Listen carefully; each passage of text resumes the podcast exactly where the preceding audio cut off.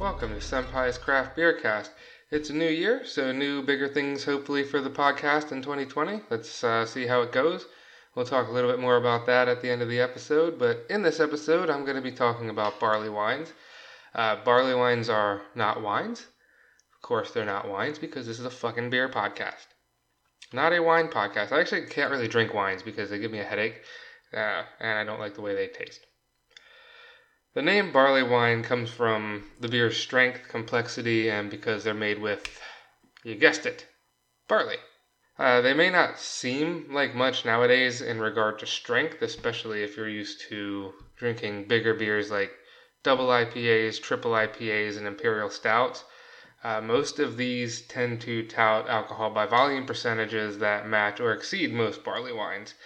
But before those styles became popular or even really existed, you have to understand that most beers were somewhere between 4 and 6%. So at that time, you know, barley wines were more flavorful and incredibly strong. So let's kind of talk about when barley wines came to be. Uh, the first barley wine, or the first beer that was marketed as a barley wine, was by the English Bass Brewery in 1870 as Bass Number One Ale the first barley wine to be brewed in the United States by a U.S. brewery was Old Foghorn by Anchor Brewing in 1976. So England has been brewing up the strong brew that is known as barley wines for, well, well before the States. So what's the big fucking difference between the two? It's actually pretty simple. Um, English barley wines are brewed in England, and American barley wines are brewed in the United States. There you go. That's it. Episode's done. I'm just kidding. I mean, there that that is one of the differences, of course, because you know, but English barley wines are actually going to be a bit more balanced when it comes to the malt and the hops. Uh, they aren't very bitter, so they tend to be a little bit sweeter as well as have more fruity esters from the use of English yeasts. American barley wines are much hoppier because that's what America does. We take a style and we go, fuck this shit, just add more hops. We'll find a way to put more fucking hops in this beer. But they do also have a good malt quality to them. So there are some barley wines that I absolutely adore, like the one that I'm actually going to be talking about uh, in this episode, uh, because they are a bit hoppier, but that over hoppy character is used to give a fruity, almost tropical balance to balance the malt sweetness and the high ABV. Uh, so that's kind of like what where barley wines come from and the main difference between American and English barley wines because you're going to be hearing that a lot uh, if you're ever in a situation where you're talking about different beer styles. If you get on the subject of barley wines and strong ales and stuff, you're going to be talking about the differences between American and English more than likely. So I also I kind of want to talk about the ingredients that go into barley wines as well, so you can kind of get an idea of how they're made. And if you are into brewing and you want to make a barley wine, hope it might give you a little bit of a of an idea of where to start. So when it comes to the grain bill or the malts used in both English and American barley wines, they tend to be fairly similar. Both are going to use a metric fuck ton of pale malt. Then a portion, maybe around 10%, uh, 10ish percent maybe, um, would be your crystal malts. That's your very basic barley wine grain bill. It's basically pale malt and crystal malt. Crystal malt gives it that caramel kind of color and flavoring to it, makes it a little bit sweeter.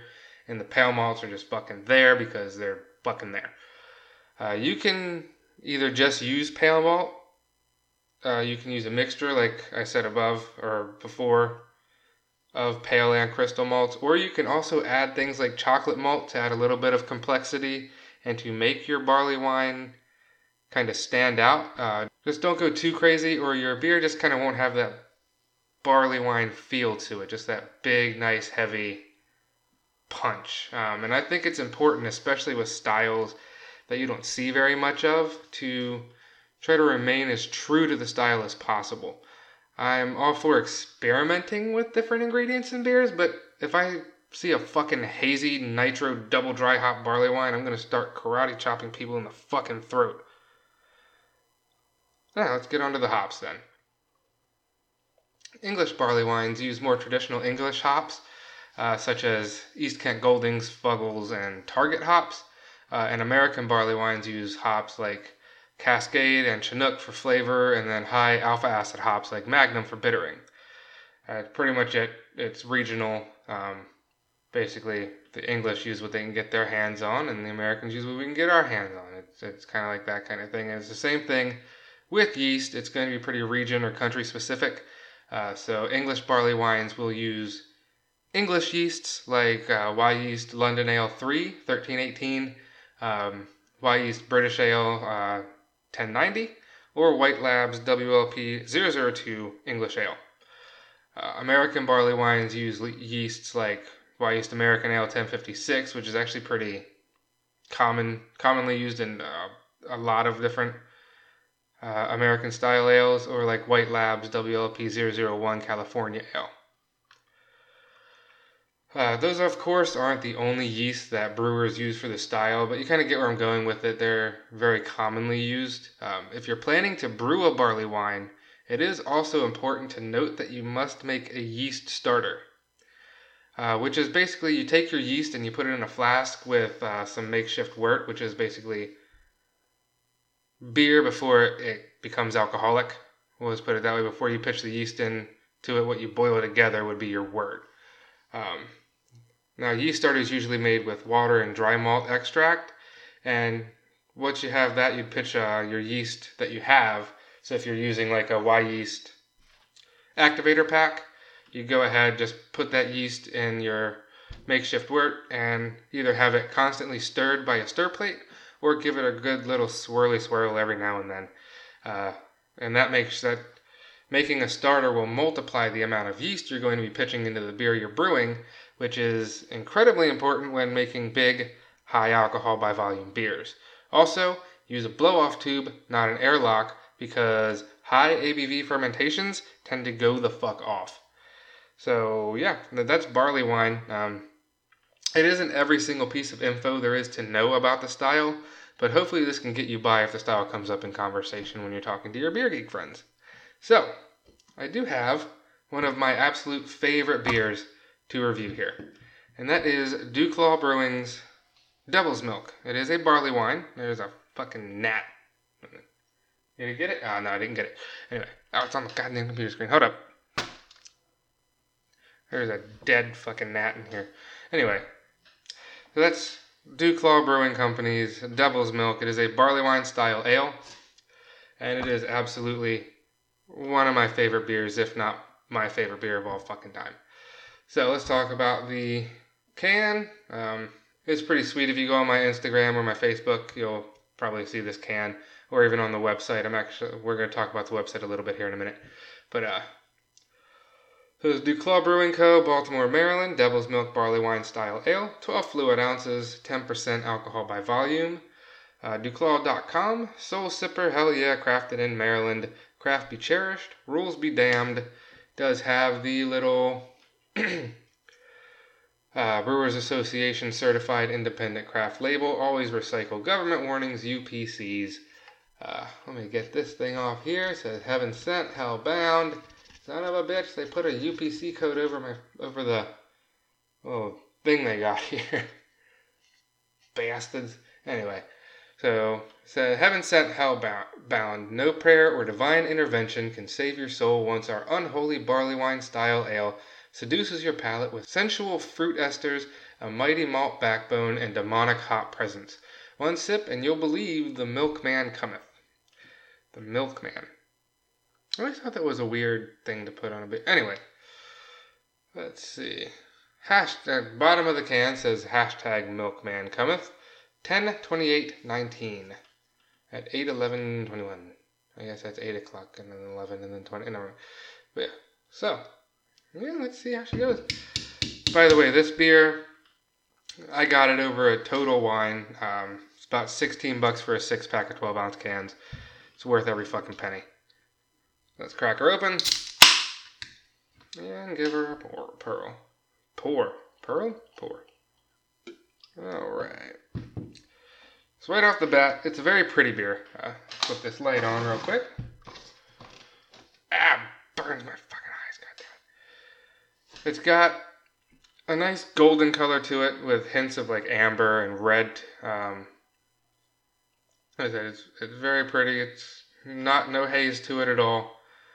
Looks like a barley wine. Um, a little bit of an orange thing to it as well when held up to the light that I have here. Flip that off because that fucking hurt. Um, very, very, very light beige head, about one finger when poured into a snifter glass like I have it here. So let's get an aroma. Right off the bat, you get just hella fruity hops. Uh, it's got a little bit of maybe some white grape in it, you know, like a tropical thing going on. A bit of citrus, maybe some orange. And then following that hops is a bit of that um, the nice maltiness to it. It's got a little bit of a caramel thing going on. Uh, very good. Maybe a little bit of a toastiness. And you can kind of smell a hint of the alcohol there. Well, let's get a mouthfeel and a flavor. It's right where it needs to be for the style. It's not super heavy, but it is on the heavier side. Flavor wise, oh, and carbonation wise, actually, it's a almost little teeny bubbles.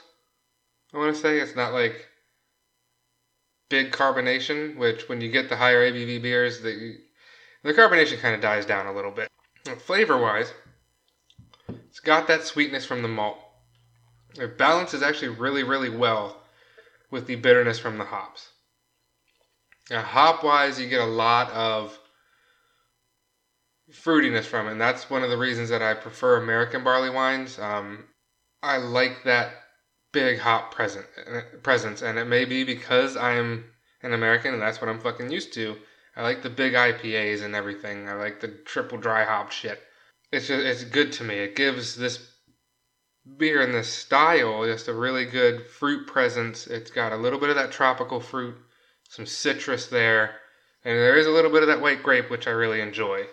Got a little bit of a malt to it. Uh, it's not a whole. It's not. It's not incredibly malty, but you do get a nice toastiness, a good caramel flavor. It's. It's really. It's actually pretty well balanced. Uh, it's not super bitter. There is a bitterness to it, but it's not like doesn't make the back of your throat clench up kind of bitter. And surprisingly, you don't get a whole lot of that alcohol warmth from it. It is there but it's not like crazy. Like I said, it's one of my favorite beers. I think it's just super well rounded.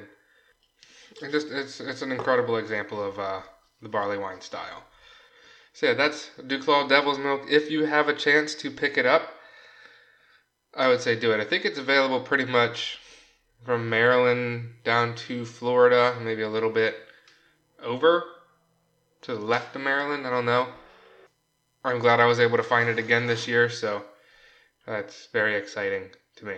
Uh, but anyway, thank you for listening. Um, if you would like more content, maybe some more approved content, and maybe even some videos sometime, uh, go check out my Patreon. And you know, whatever you can donate will definitely help out.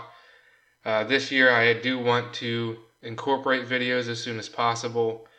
Uh, I am working on some pretty uh, some different things for the website as well, trying to get that nice and a little bit more user friendly, a little bit more content on it.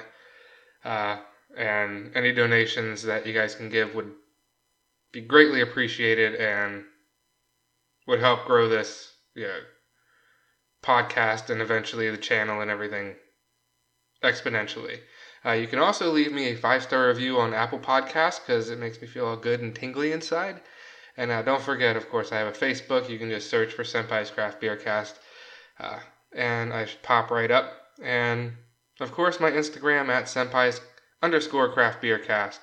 So the next beer episode will be about porters and stouts.